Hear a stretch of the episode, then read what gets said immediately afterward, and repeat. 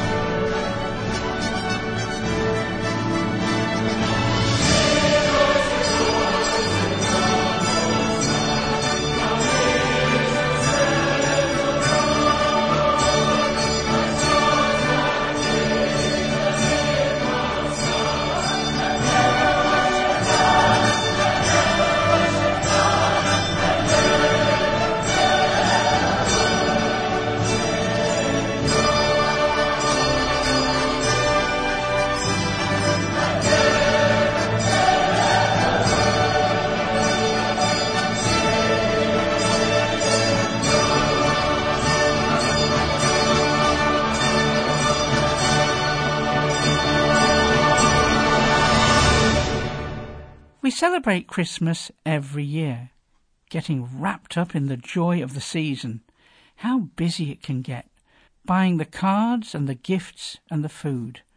And of course, that can all be a lot of fun as well as a lot of work. But I wonder if we sometimes lose sight of the real meaning of Christmas. Well, we've made that the very heart of our show today because we've prepared a very special retelling of the Nativity written and performed by blind friends of Torch.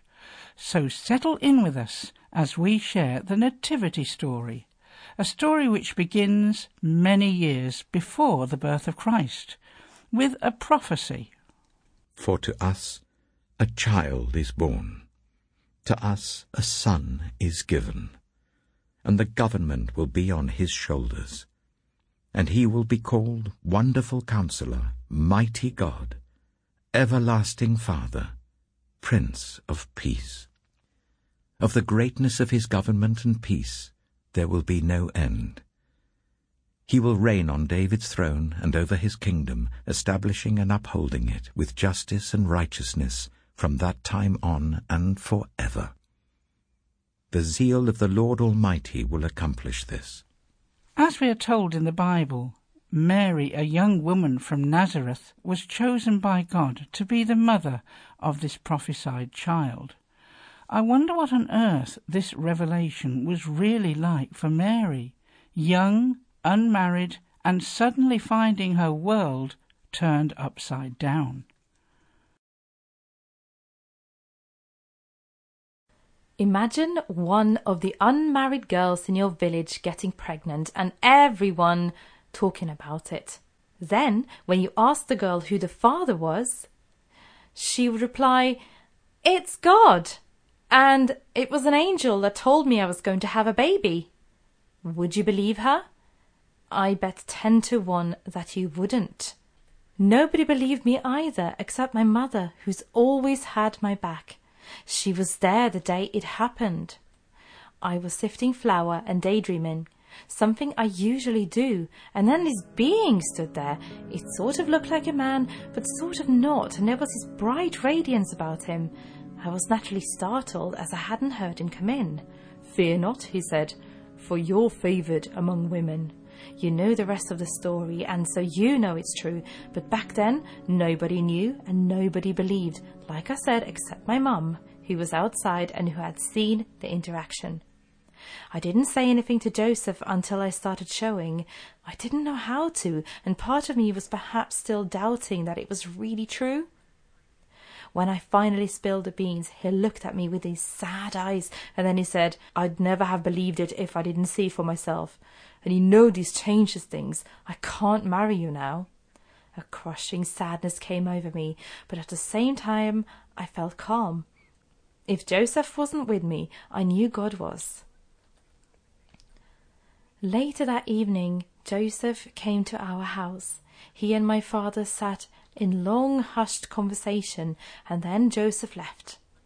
My father didn't speak to me for the rest of the evening, and breakfast that morning was a subdued affair, until Joseph came and said that he believed me, that the same angel had come to him in a dream and told him what I had told him was true. Abbas smiled then and said, My blessed daughter, I'm so proud to be your father. Because our neighbours know Joseph and I aren't married, and because getting pregnant out of wedlock is very shameful, and because we didn't want to explain the God involvement, I mean, who would believe it anyway? It was decided that I was going to stay with my mum's cousin Elizabeth, whom the angel had told me was also pregnant. I had only met her once, but I remember her having been very sad then about not having children. Now I was very happy for her. So Mary got herself ready and went to the town in the hill country of Judea, where Zechariah and Elizabeth lived. When Elizabeth, who, remember, was also pregnant, heard Mary's greetings, the baby leapt in her womb, and Elizabeth was filled with the Holy Spirit. She shouted loudly, Blessed are you among women, and blessed is the child you will bear. But why am I so favoured that the mother of my Lord should come to me? Blessed is she who has believed that the Lord would fulfill his promises to her. Let's listen to Mary's response to Elizabeth now.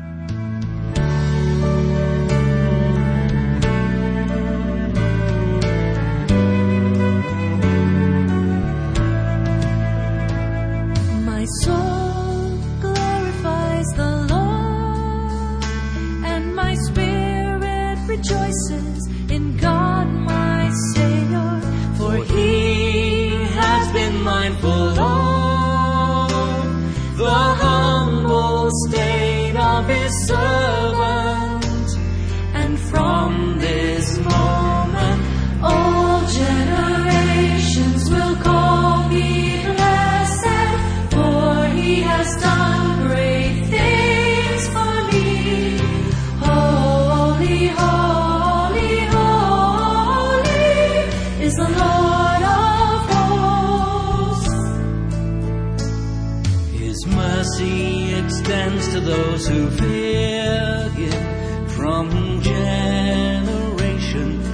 generation.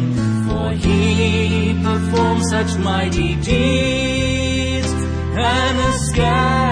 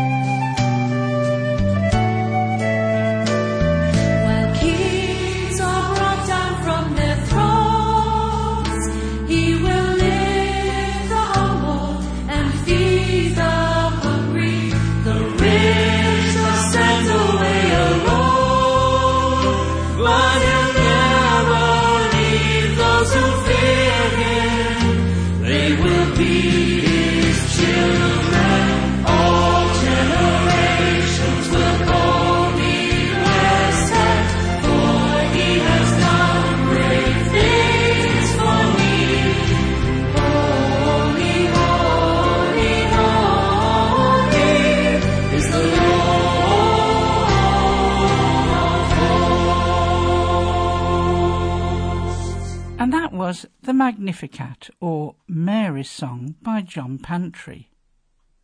After Mary's visit to Elizabeth, it was time for she and Joseph to go on a journey. The Roman Empire at that time had decreed that every man must return to the town of their birth to take part in a census. I wonder how the people felt about this. It must have been a big upheaval, and I expect many weren't pleased, although perhaps there were a few who were glad of the news.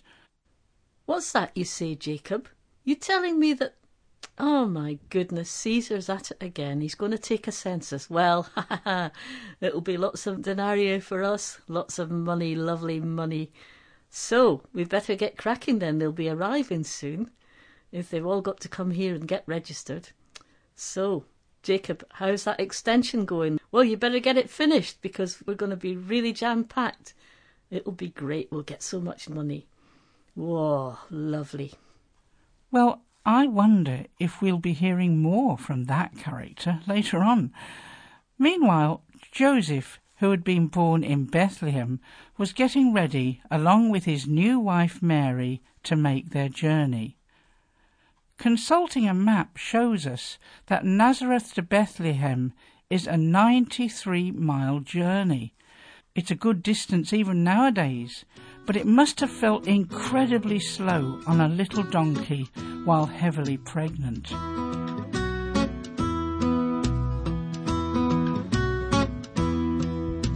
The donkey that Mary rode from Nazareth to Bethlehem along the dusty roads through the towns he went with them. He knew who was riding, Messiah foretold.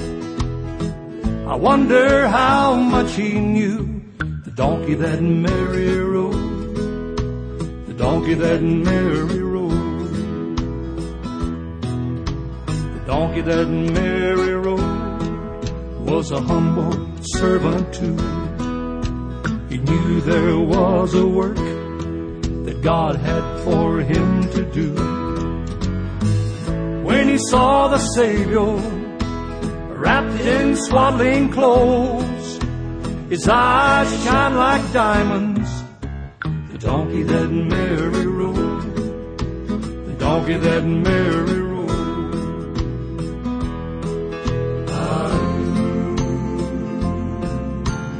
donkey that Mary rode saw the manger where Jesus lay.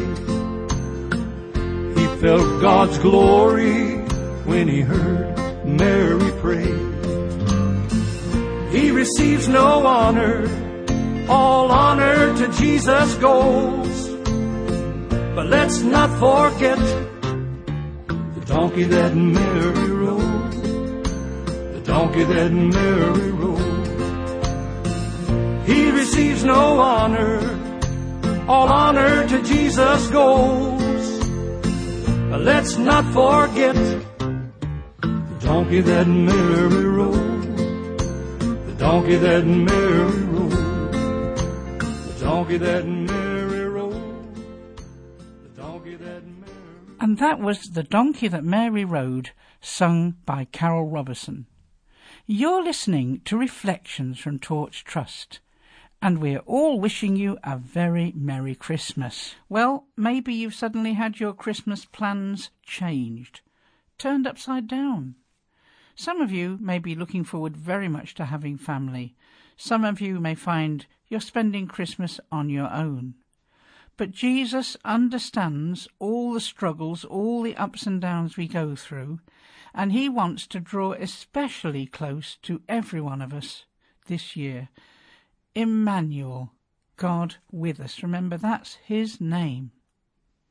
But one thing I've learnt lately, you know, Bethlehem, where Jesus was born, although it was very small, has an interesting history. It was Naomi's home before she left and moved to Moab because of the famine, and there she met Ruth. And once they came back, what blessing the family had through Boaz, their relation, their kinsman redeemer, who married Ruth. And the genealogy shows that Jesus came from that line of descent. Isn't that amazing?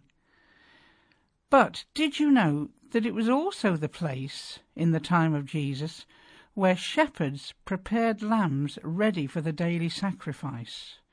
They were brought in to Bethlehem, they were bred there, and they had to be perfect. So the shepherds were doing an important job. And they wrapped the newborns in cloths and laid them on hay in the manger. How amazing then is the fact that Jesus, the Lamb of God, the one who gave his life as a complete sacrifice for us, to rescue humankind from the power of sin, the power of death, and bring lasting forgiveness to all who call upon him, he was laid in a manger on hay, which was really prophesying his destiny. Anyway, here's a song from me. You're so dear to his heart, it's called. And we wish you a time of peace and joy over this season.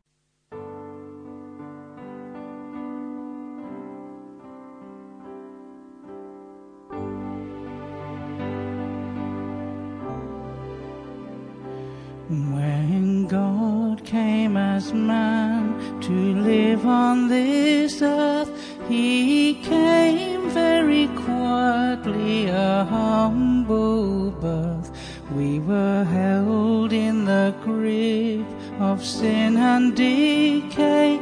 He came to open up a new way.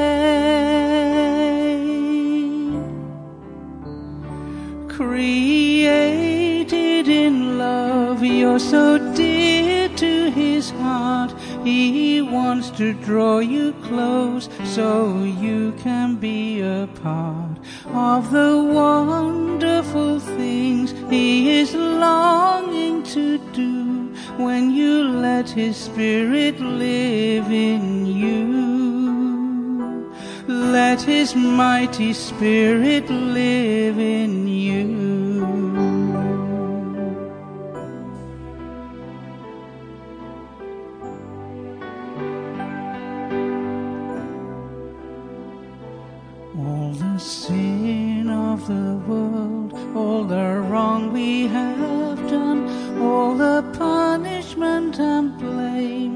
Been taken by God's Son, so that we could be freed from the power of the fall. Death is conquered, there's forgiveness for all.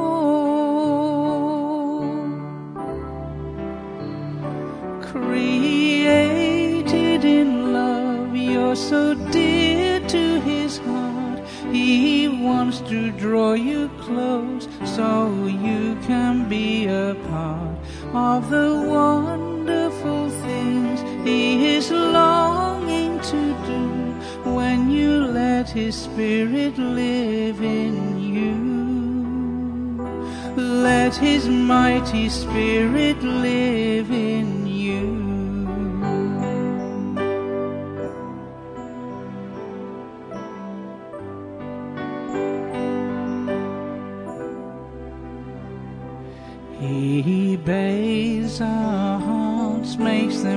Whiter than snow. Nothing separates us now. His love we can know. He fills us with hope. He stays by our side, our constant friend and guide.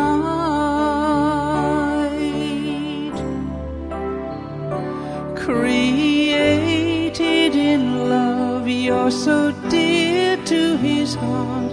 He wants to draw you close so you can be a part of the wonderful things he is longing to do when you let his spirit live in you. When you let his spirit live in you. What he has in store for you. All those things he wants to do.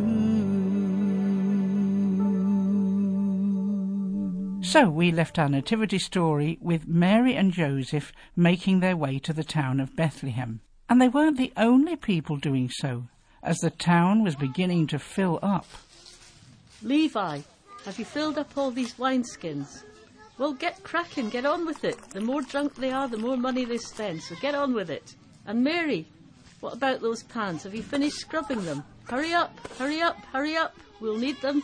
Martha, how's that bread going? Well, stop talking and get kneading. Go on. Zach, how many lambs and goats have we got? No, that's not nearly enough. You better get down to the market and get some more. Get some of these boys to help you. They're just standing around doing nothing. It's not good enough. I can't do everything myself. Naomi, how's the beds going? Well, get as many in as you can. There'll be whole families, so just cram them in. Leah, how's that person up in the top? The one that's wounded? Well, see if you can get him to move out. You can dress his wounds, but see if he'll go, because really I could get a whole family in that room. Oh, do I have to do everything myself? Oh dear, it does sound very crowded there. Let's see what Mary made of all this as she and Joseph arrived in Bethlehem. I don't think I've ever been so happy to see an ordinary gate as when we got to Bethlehem. I was tired and aching all over, and my contractions had been going on for a while, and let me tell you, that stuff is painful. One time I nearly fell off the poor donkey, who was probably as exhausted as I was. The pain was so intense that I had to hold my belly, not that it helped. Luckily, Joseph caught hold of me, and we stopped until I felt like we could go on. What made my heart sink, however, was the crowd entering through the gates ahead of us. With all these people, we'd be lucky if we found somewhere decent for me to give birth. Joseph told me not to worry and told me that people would probably take pity on a woman in labour.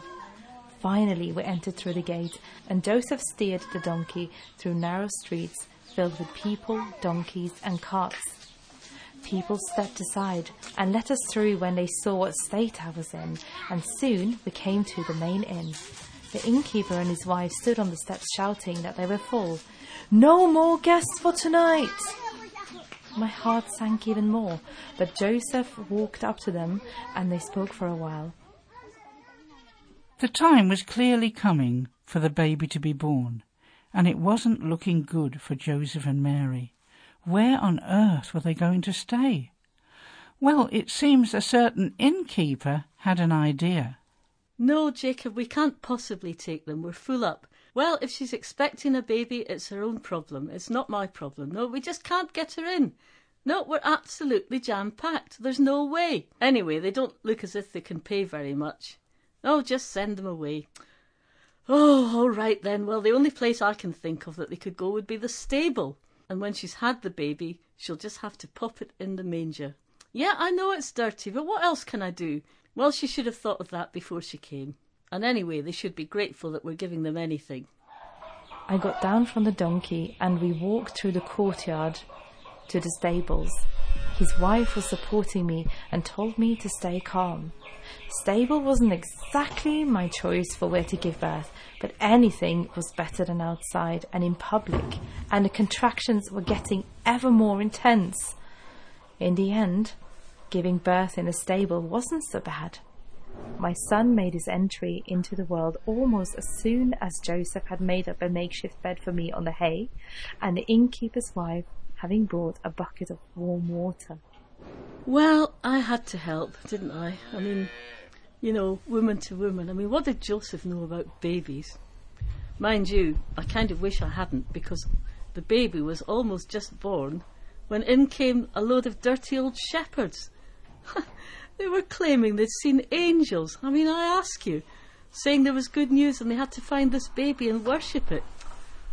I reckon they'd had too much to drink to keep themselves warm when they were outside. I don't know. There's something very strange about the whole thing and that baby.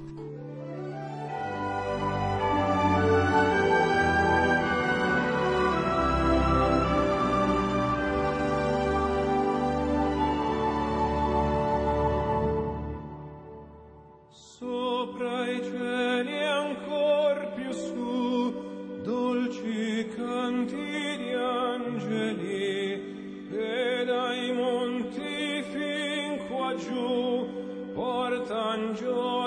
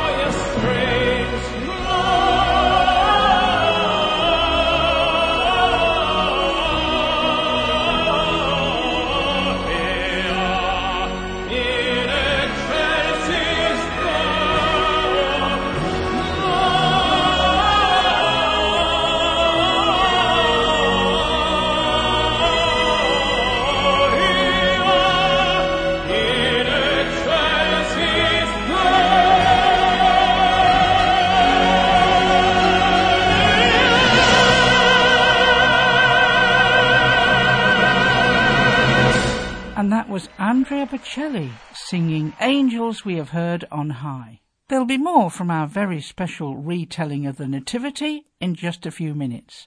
But now I'd like to share a festive poem with you. This is We All Grow Young at Christmas, read by our producer, Grace Dawson.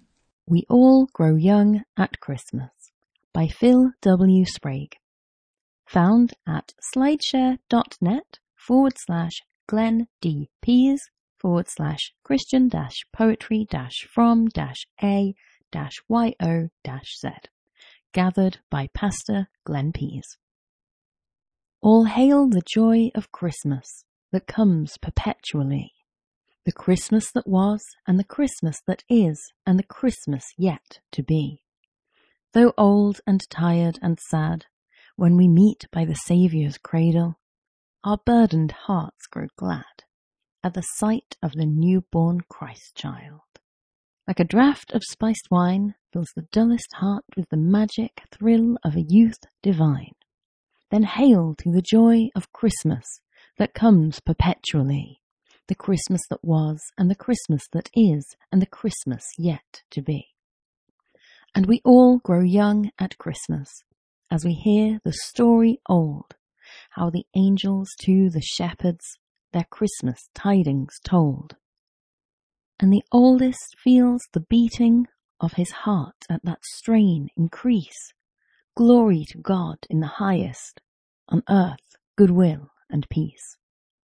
And we all grow young at Christmas as our children's voices raise in the gladsome carols of Christmas, the angelic hymn of praise. They are welding the ages with music in the song that shall never cease. Glory to God in the highest, on earth goodwill and peace. Then the feeblest knows the power of a life that never grows old, and the hardest feels the presence of a love that never grows cold. For the joy the Christ child bringeth is a joy all others above, as it whispers to doubting mortals, at the heart of God's world is love. And we all grow young at Christmas as we look down the years and see, child of the Christmas that has been, the Christmas yet to be. Ah, still there is strife and contention, there is want and squalor and sin, and the Christ child lies still in a manger, for we give him no room in the inn. But his star is the star of the morning, and it tells of a glorious day, when from east to west the wide, wide world shall own the Lord Christ's sway. Then the love that reigns in heaven shall reign throughout the earth, and in every land every heart shall keep the feast of the Saviour's birth. Then sing for the joy of Christmas that comes perpetually. The Christmas that was, and the Christmas that is, and the Christmas yet to be. Well, as we heard a little earlier, the Christ child had some rather unusual visitors, and it didn't sound like the innkeeper's wife was too keen on them, was she? I think they might have made a rather better impression on Mary, however. Being in the stable also meant we were warm, dry, and safe. I know every mother thinks her baby is special, but mine really is. He appears to be just like any other baby, but there is something about his presence that calms the animals and makes me feel safe too. And he has his look in his eyes that is all knowing. And though he's only a few days old, he smiles properly, and shepherds have come to give him cute baby lambs, and even three kings came. They were exotic and brought in gifts of myrrh, frankincense, and gold. Joseph has completely fallen in love with him as well. I know they're going to have a great father son bond. And as for me, now I really feel both blessed and favoured. Mary truly was blessed and favoured by the Lord, and we praise God on this special day for this wonderful miracle. But how did the shepherds and wise men that Mary mentioned come to be part of this story? I think it's time we heard from them in their own words, don't you? It's really hard being a shepherd. You have to be awake all night long to protect the sheep from wild animals. And the nights are so cold. I look after some sheep near Bethlehem.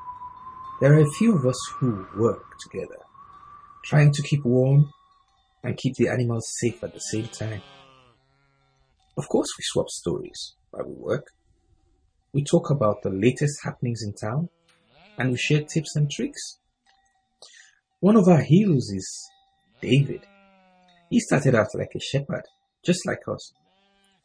But he rose to be the greatest king of Israel. Now, what would it be like to be king of Israel? Well, but that can't happen now. The Romans are in charge. Still, one can dream, eh? Now that was one of the things that surprised us when the angel came that cold night. I'd never seen an angel before, so I thought he was a ghost. The first thing he did was calm us down. You can imagine, one minute we were chattering away, and the next he was there. And then he started telling us about a baby in the city of David from his lineage. Surely that couldn't be. He even told us how to find him. And then, something even more amazing. When he'd finished, several more appeared. The place was full. They all started singing, giving glory to God and declaring peace on earth to those whom the Lord had shown favor. It was also beautiful and captivating. Soon we were all caught up in the praise. But then, as suddenly as they appeared, they were gone. After we got over the shock, we were all like, hmm, what was that? Then someone pointed out that there had to be a reason why they came to us. Soon we'd all agreed to go to Bethlehem. For some reason, no one thought about the precious sheep then. We just hurried off to this town. Bethlehem was full. We'd heard there was a census in town and that the city was filling up with people from all over the country. You know, people going to their ancestral homeland to be counted. But we're night people. We hadn't actually seen the city fill up. Well, we went around every inn, but we could not find this baby. Eventually, we got to one where the innkeeper just told us that a baby had just been born. Only not in the inn, but in the stable, because there had been no room. That was when we remembered that the angel had actually said we'd find him wrapped in swaddling clothes, laying in a manger. When we saw him, we just knew he was the one. There was just such peace in the atmosphere. We couldn't bear to leave him alone. But his mother was with him, and after a while, though they asked us to stay, we thought it was best to leave. We heard much later that some wise men came and gave some magnificent gifts. We didn't have any such to give. In fact, to this day, we still wonder why we were chosen. After all, we're just shepherds. But when he'd grown up and died and even risen, I still remember the first time I saw the Messiah. He was just a baby then. I had no idea what would eventually happen to him, but I knew this baby was like no other. As I said, I'm only a shepherd. All hail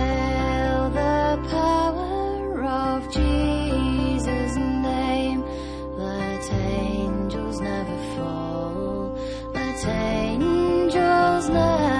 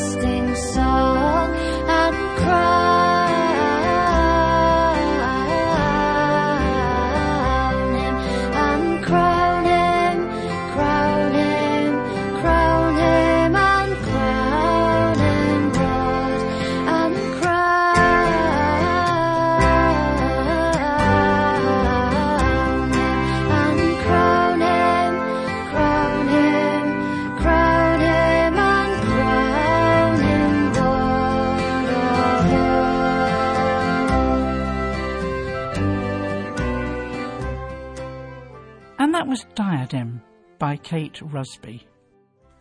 And these shepherds were, of course, not the only visitors seeking out the newborn child.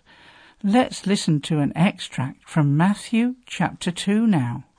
After Jesus was born in Bethlehem in Judea during the time of King Herod, Magi from the east came to Jerusalem and asked, Where is the one who has been born King of the Jews? We saw his star when it rose and have come to worship him. When King Herod heard this, he was disturbed, and all Jerusalem with him. When he had called together all the people's chief priests and teachers of the law, he asked them where the Messiah was to be born. In Bethlehem in Judea, they replied, for this is what the prophet has written. But you, Bethlehem in the land of Judah, are by no means least among the rulers of Judah, for out of you will come a ruler who will shepherd my people Israel. Then Herod called the Magi secretly, and found out from them the exact time the star had appeared. He sent them to Bethlehem and said, Go and search carefully for the child. As soon as you find him, report to me, so that I too may go and worship him. Well, I wonder what these wise, learned men thought of all this, being guided by a star to worship a baby. I'm Caspar, and I can hardly believe it. Here I am, tears in my eyes, kneeling and worshipping a little baby. No, it's not because I've come a long way, although I have. Miles across vast dry deserts from my home. Yeah, a very long way. But this is what the star signified. Yes, I, I've been studying the mysteries of the universe. Months ago, this amazing star suddenly appeared in the night sky. Yes, it blazed right across the sky. I was so excited I told my tutor, Melchior. Hmm, a great king is born, he gasped. This baby? A great king? Yeah, my heart's thumping, and my body. Well, I'm just overwhelmed with joy, and these tears. Yes. Ah, and I brought a gift. Well, we've all brought actually some gifts. Yes. I was in this spice shop. I couldn't get away from this jar of myrrh. No. Yes, valuable, but no, not a gift for a king but something inside me made me think. Could it be prophetic? Telling the future? Maybe part of the mystery of the universe? Well, that's what my studies are all about. Now, here. Yes. I feel I'm right. This baby. They've just told me his name's Jesus. Well, Jesus. You are destined for greatness. Could it be? King of the universe? You've certainly got that magnificent star. yeah, that star led us here. Well, we did get a bit diverted to that dreadful King Herod's palace. Well, that's where kings should be born, isn't it? In palaces. Herod seemed rather shocked. Or perhaps he was a bit frightened. He got out all those dusty old books and professors. Bethlehem seemed to be the place, they said. Well, when we got back out of there, sure enough, that star appeared again. It showed us the way. Guess what? To Bethlehem. You know, Herod wants us to go back and tell him all about what happened don't think I trust him. Ah, here you are. O oh, Jesus, myrrh, my gift. Yes, a very strange gift. But kneeling here, I do think the gift is prophetic. There is a fragrance of death in your future. But myrrh seems to blend death and sweet and sacred hope. Oh, King Jesus, I worship. Well, we're almost out of time for today, but before we go, we have just one last festive treat for you. This is an extract from Reflections from a Handful of Light by Michael Mitton. If you'd like to get hold of a copy, even after Christmas, these selected reflections are completely free from Torch for all blind and partially sighted people in the UK. Just give us a call on 01858 438 260 or email info at torchtrust.org. Torch is closed now until the new year, but we'll be sure to get back to any inquiries as soon as we can. In this piece, author Michael Mitton talks about the impact the shepherd's story had upon him. What has always touched me about this story is the contrast between the highly dramatic and the very ordinary. The shepherds witness an amazing heavenly concert, but what gets them really excited is not the display of angels on the hillside, but the very domestic scene of the mother and baby.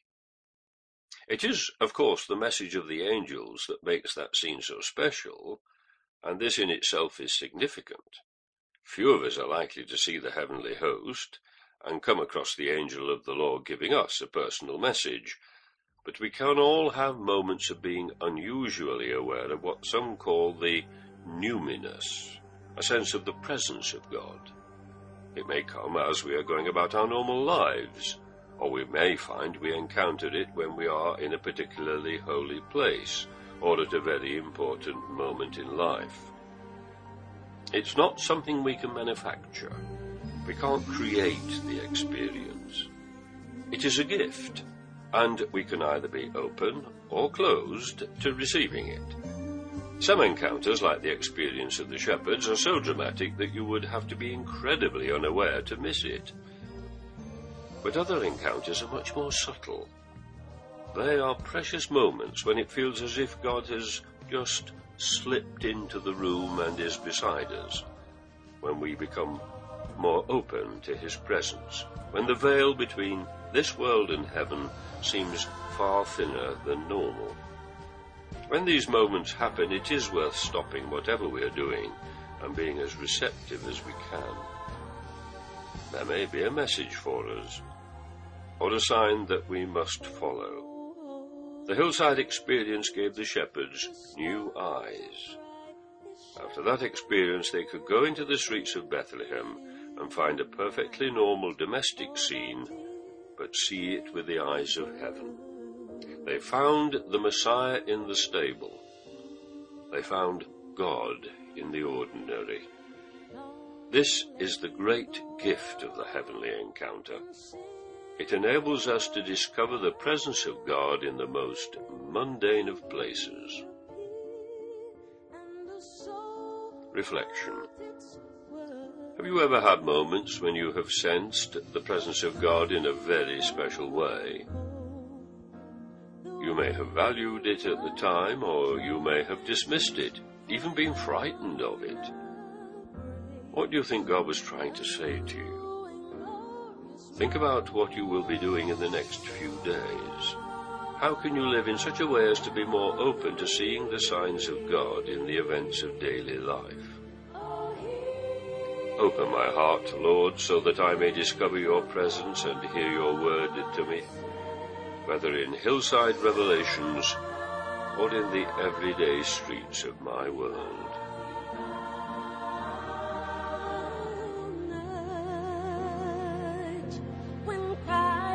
Christ was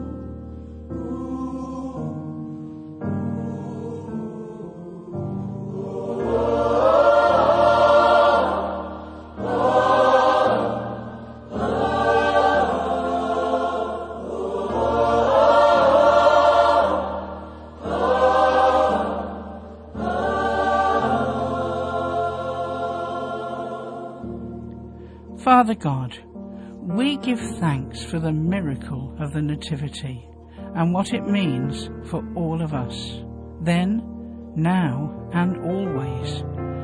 You gave your Son to live amongst humanity, to die for us, and to love us.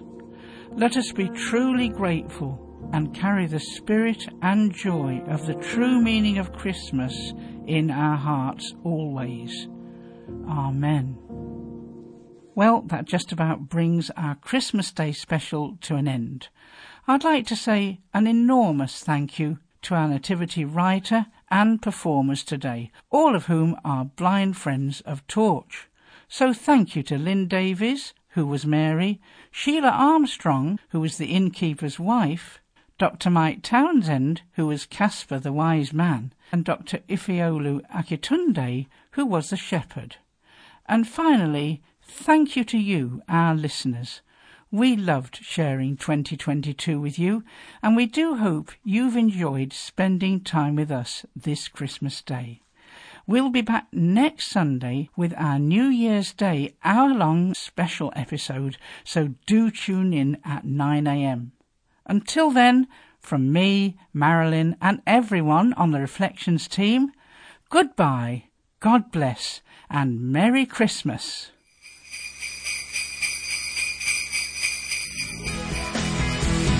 You've been listening to Reflections from Torch Trust.